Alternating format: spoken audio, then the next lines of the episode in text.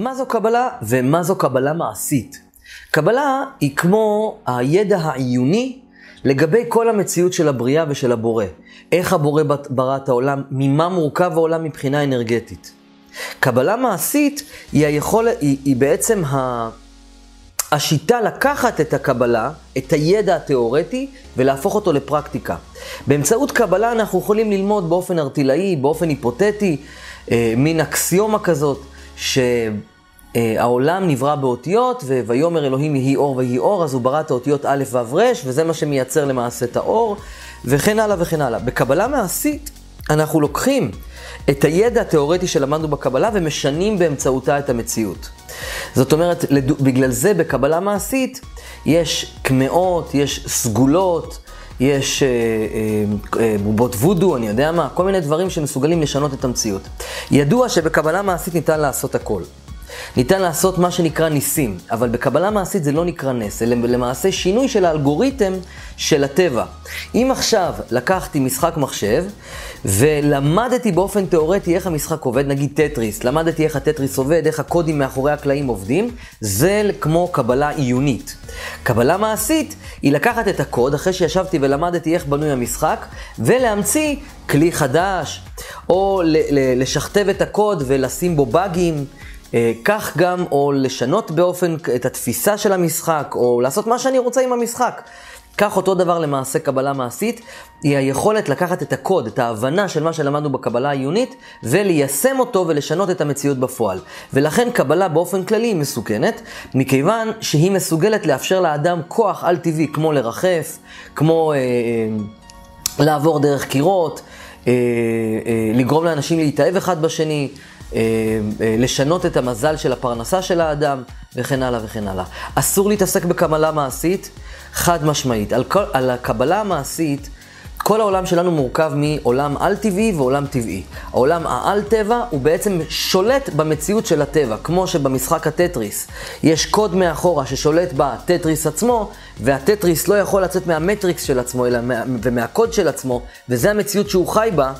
כמו שדיברנו בשיעור הקודם על אנשי אור שאומרים שהתורה זה משהו ישן, והם למעשה מדברים על הקוד שמעצמם הם מורכבים, כך למעשה לא ניתן לשנות, אה, אה, מי שישנה את הטבע, את המשחק עצמו, יכול לעשות שיבושים. אז דבר ראשון, הקבלה, מסוכ... הקבלה המעשית היא מסוכנת מכיוון שאתה לעולם לא יודע מה ההשלכות של מה שאתה עושה. אם אתה בקבלה מעשית, אתה מייצר סוג של אה, רגרסיה לקוד ואתה משנה אותו, אתה יכול לשבש למעשה את כל המשחק. כי אנחנו ברגים בתוך מערכת שלמה, ואל לך אדם יקר להתערב במה שעשה הבורא. גם אם האדם רוצה להתעשר, או רוצה להזדווג, או אה, רוצה זיווג, אה, רוצה להתחתן, או אם האדם רוצה בריאות, אפשר לשנות הכל בקבלה מעשית, זה לא בעיה בכלל, עושים את זה בכמה שניות. האדם, גם שחולה סרטן, יכול להשתנות בשנייה. אבל אנחנו לא משנים את המציאות, כי אם הבורא כלומר, האם הנשמה של האדם בחרה לעבור שיעור בעולם, עד שהיא לא תשנה משהו בתוכ... בתוכנה הפנימית שלה, לא נכון לה לשנות את התוכנה הכללית של הבריאה. ולכל אדם יש לו תפקיד ביקום על מנת לקדם את היקום, את הפאזל הגדול שאנחנו כבני אדם לא רואים. בן אדם רוצה עכשיו רפואה, רוצה עכשיו זיווג, רוצה כל, כל מיני דברים. בקבלה מעשית אני יכול לשנות הכל בשנייה. אנחנו לא עושים את זה רק כדי לשמור על האדם, כדי שימשיך את הפאזל השלם שלו. לכן אנחנו, מה אנחנו עושים? אנשים שיש להם יכולת תקשור, אנחנו רואים את הסיבה שבגללה האדם סובל, מסבירים לו, נותנים לו שיעורי בית, לך תטפל בעצמך. בצורה פסיכוסומטית, כלומר, לך, לדוגמה, אני אומר לבן אדם, תשמע, הסיבה שיש לך סרטן זה בגלל שרבת עם חמותך בגיל ככה וככה, בזה, ככה וככה, לך תשנה את זה ויקרה נס. ובאמת, אנשים, לא תמיד זה עובד, מכיוון שלא תמיד אומרים לי בתקשור מה האדם צריך לעשות, ולפעמים המצב כל כך חמור, שהתקשור אומר בעצמו, זה כבר מאוחר מדי, והתיקון הוא גדול ורחוק מאוד, אבל בגדול אפשר לעשות בדרך כלל ניסים וניסי ניסים על ידי זה שכי הסיבה לחסימה בחיים, לזיווג, למזל, לברכה, לפרנסה, לשפע, מה שמונע אותו זה משהו בנפש האדם שגרם לחסימה אנרגטית ולצינורות השפע להיסתם. ובקבלה מעשית ניתן לעקוף את זה, ניתן בעצם לגעת בצינורות השפע העליונים, ובום, לגרום למשהו להשתנות במציאות, ועל ידי זה שגורמים למשהו להשתנות במציאות, משנים את המציאות עצמה. כלומר, משנים את האלגוריתם, אז המציאות בטבע ובמשחק עצמו משתנה. אסור, לש... אסור לש... לגעת בקבלה מעשית באופן כללי, מי שנוגע בו, אז הוא נוגע בפאזל של הבורא, שברא את הכל בצורה מדויקת ומושלמת. מעבר לזה, אדם שהולך לאנשים שעושים קבלה מעשית, וקודם כל הם לוקחים, רק שתדעו, על קמעות וסגולות, הם לוקחים 5,000, 10,000 שקל על משהו שהם עושים, שעולה להם 10 אגורות, שהם מכינים אותו במטבח. אז עזבו אתכם משטויות, עדיף שתטפלו בנפש שלכם. זה כמו אדם שהולך, אדם שמן, הולך לעשות אה, ניתוח אה, להסרת שומן. זה יעבוד, אבל זה לעקוף את המערכת. אם הוא יחזור, אם הוא לא ילמד לאכול נכון ולאכול בריא ולתקן את הנפש שלו בתיקון וטיהור הנפש כדי לאכול בצורה בריאה ומאוזנת, הוא יחזור להיות שמן. הוא פשוט ניסה, הוא עקף את זה באופן זמני. בקבלה מעשית אנחנו עוקפים את המציאות ויכולים לרפא כל מחלה, יכולים לגרום לכל אדם להתאהב בכל אדם, כי הכל זה אלגוריתמים. אבל כמו בהיפנוזה, אפשר לגרום בהיפנוזה, לגרום לכל בחורה להתאהב בכל גבר, בהיפנוזה. אבל זה לעקוף את המערכת המציא, של המציאות, וזה יעבוד באופן זמני. בסופו של דבר האדם נשאר עם אותה בעיה. אם אדם לא מצליח שאישה תתאהב בו, אז אה, למעשה הוא גורם לזה ש... אה, הוא, הוא, זה, זה, זה לא אמור לקרות במציאות, או שהוא אמור לתקן את עצמו כדי שזה יקרה. יש בו משהו בנפש שחוסם, איזה מין חסם מסוים. הייתה אצלי בחורה בטיפול, שאמרתי לה, כל הטיפולים שלי לא יעזרו לך עד שאת לא תטפלי בנפש שלך, שאת יש לך אה, ריחוק מבני אדם. אנשים לא, גברים לא מתחילים איתה, בחורה יפה, גברים לא מתחילים איתה, בגלל שהיא משדרת קרירות. אני לא אוכל לעזור לה עד שהיא לא תשנה את זה, אבל לפחות אני בא ויכול להציף לה מיטת המודע למודע על ידי תקשור. אני רואה מעבר ואני רואה מאיפה נובע כל דבר. ולכן, בקבלה מעשית אנחנו אמנם עוקפים את המציאות, אבל בסופו של דבר התוצאה תהיה אותה תוצאה, כי אז גם מה שעשינו בקבלה מעשית יחזור לקדמותו.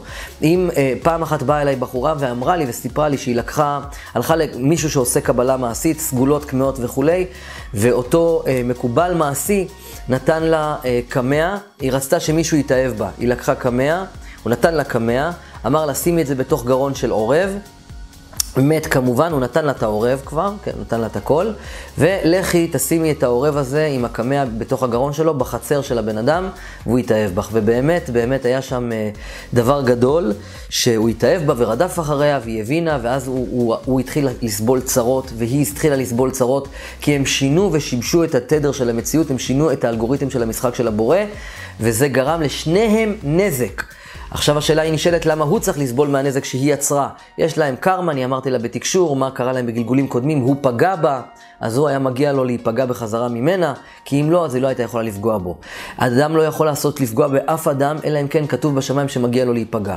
היא בחרה לעשות את זה על ידי קבלה מעשית, היא יכולה הייתה לפגוע בו בצורה אחרת, אפילו בלא ידיעתה, ואם מגיע לו להיפגע והיא בן אדם טוב ורוצה לנקות את עצמה, הוא לא ייפגע, אלא ממישהו אחר, כי בכל זאת מגיע לו להיפגע, אבל היא עוברת תיקון. ברגע שהיא בחרה לעשות, לעסוק בקבלה מעשית, היא פגעה בעצמה, היא פגעה בו, היא פגעה בתדר של עצמה, והיא גרמה לשיבוש כללי, שבסופו של דבר יכול לגרום לה להפסיד כסף, להפסיד, כי, כי, כי היא למעשה עושה נזק למערכת כולה. והיא, אה, והיא משנה את הכל. אחיי ואחיותיי היקרים והיקרות, זו קבלה מעשית, היא היכולת לשנות את הטבע ואפילו לגרום, בגלל זה ישו הלך על המים, בגלל זה הרבה אנשים עשו ניסים, אה, כי הם פשוט התעסקו בקבלה מעשית. אה, זה לא סוד, בקבלה מעשית התעסקו הרבה אנשים. הקבלה המעשית נמצאת אצל הבודהיסטים, אצל ההודים, שמרחפים מעל הטבע. מרחפים מעל הרצפה עם שטיחים וכל מיני דברים, זה לא משהו, אה, זה נסתר, קבלה היא נסתרת. גם אצל הדרוזים יש תורה נסתרת. כמו שלימדתי אתכם, כל חוכמת הקבלה התחילה מאברהם, הראשון, מאברהם אבינו, שהוא הפיץ את חוכמת הקבלה בעולם בספרים לבנים שלו, לאברהם, יצחק ויעקב, ולאברהם היה לו בן שנקרא גם ישמעאל, היה לו גם בן שנקרא עשיו, והם הפיצו את, ה, את הכל הכל בעולם, ולכן ככה הקבלה מעשית היום מפורסמת, והכל למעשה זה שורש אחד, הקבלה שבראה את העולם. והקבלה המעשית שמספרת איך אפשר לשנות את האלגוריתם של העולם. אחיי ואחיותיי היקרים והיקרות, זו קבלה וזו קבלה מעשית. תפיצו את הסרטון הזה הלאה כדי שאנשים יבינו מה ההבדל בין קבלה של משתגעים לבין בואו תלמדו. אני מלמד בסך הכל קבלה, אני לא מלמד את הקבלה המעשית, זה משהו שאני מסתיר אותו מאנשים, זה נקרא רזין דה רזין. זה הסוד של איך לשנות את המציאות. אני לא אתן כלים מסוכנים לבני האדם, אלא אם כן אני אבחר מבין כל אלפי התלמידים איזה קומץ מאוד מאוד מאוד קטן ומצומצם של אנשים. לפי זה שבתחילת הדרך, כשהם לומדים אצלי, אני כבר רואה מי שואל שאלות, מי מתעניין וגם מי נקי בלב שלו, כי מתקשר יכול לראות קצת מעבר. בסופו של דבר, קבוצה מאוד קטנה של אנשים ילמדו אצלי קבלה מעשית, וזה רק בשביל להפיץ אור, כמו שאני מלמד תקשור. אני מלמד רק אנשים מאוד מאוד ספציפיים אחרי שאני אעשה להם סריקה, כי לא כל, לא כל אחד צריך לראות דרך קירות ולדעת אה, מה קורה בלבבות של אנשים אחרים. צריך מאוד להיות זהיר, לכן יכולות התקשור נקראים בקבלה אה, אה, רוח הקודש, וכתוב שרוח הקודש גנוז לצדיקים. זה נקרא אור הגנוז, זה יכול, אור, אור, עם אור אנחנו יכולים לראות. אם, אם, אם אני נמצא בחדר חשוך ואין אה, תאורה, אז אני לא יכול לראות כלום. ברגע שמדליקים את האור, אני יכול לראות מה קורה בחדר. זה אור רגיל. אור, אור הגנוז זה האור שבעצם פותח לי את היכולת לראות בכל מקום ביקום, כי זה אור מיוחד על-טבעי. זה למעשה היכולת, זה רוח הקודש וזה האור הגנוז. אבל אצלנו, אנשים שבשפה... בשפה של העמך זה נקרא תקשור, ונקרא אורות. אדם שיש עליו יכולת לתקשר, לדוגמה, אני יכול, אנשים יודעים כבר, זה לא סוד כבר, שאני עוצם את העיניים, ואנשים, אני מקבל בטלפון, אנשים מכל רחבי העולם, ואני רואה איך נראה הבית שלהם, וזה וכולי, ואני אומר להם פתרונות לבעיות שלהם בחיים. זה למעשה, אה, כל אחד יכול, זה נקרא האור הגנוז. ואת היכולת הזאת אני מלמד בקורסים רק למי שבאמת לומד, רק למי שהלב שלו טהור. אני סורק כל אדם לפני שהוא בא אליי לקורס, כי זאת יכולת שלא כל אחד צריך שיהיה לו, כי זה ממש מסוכן.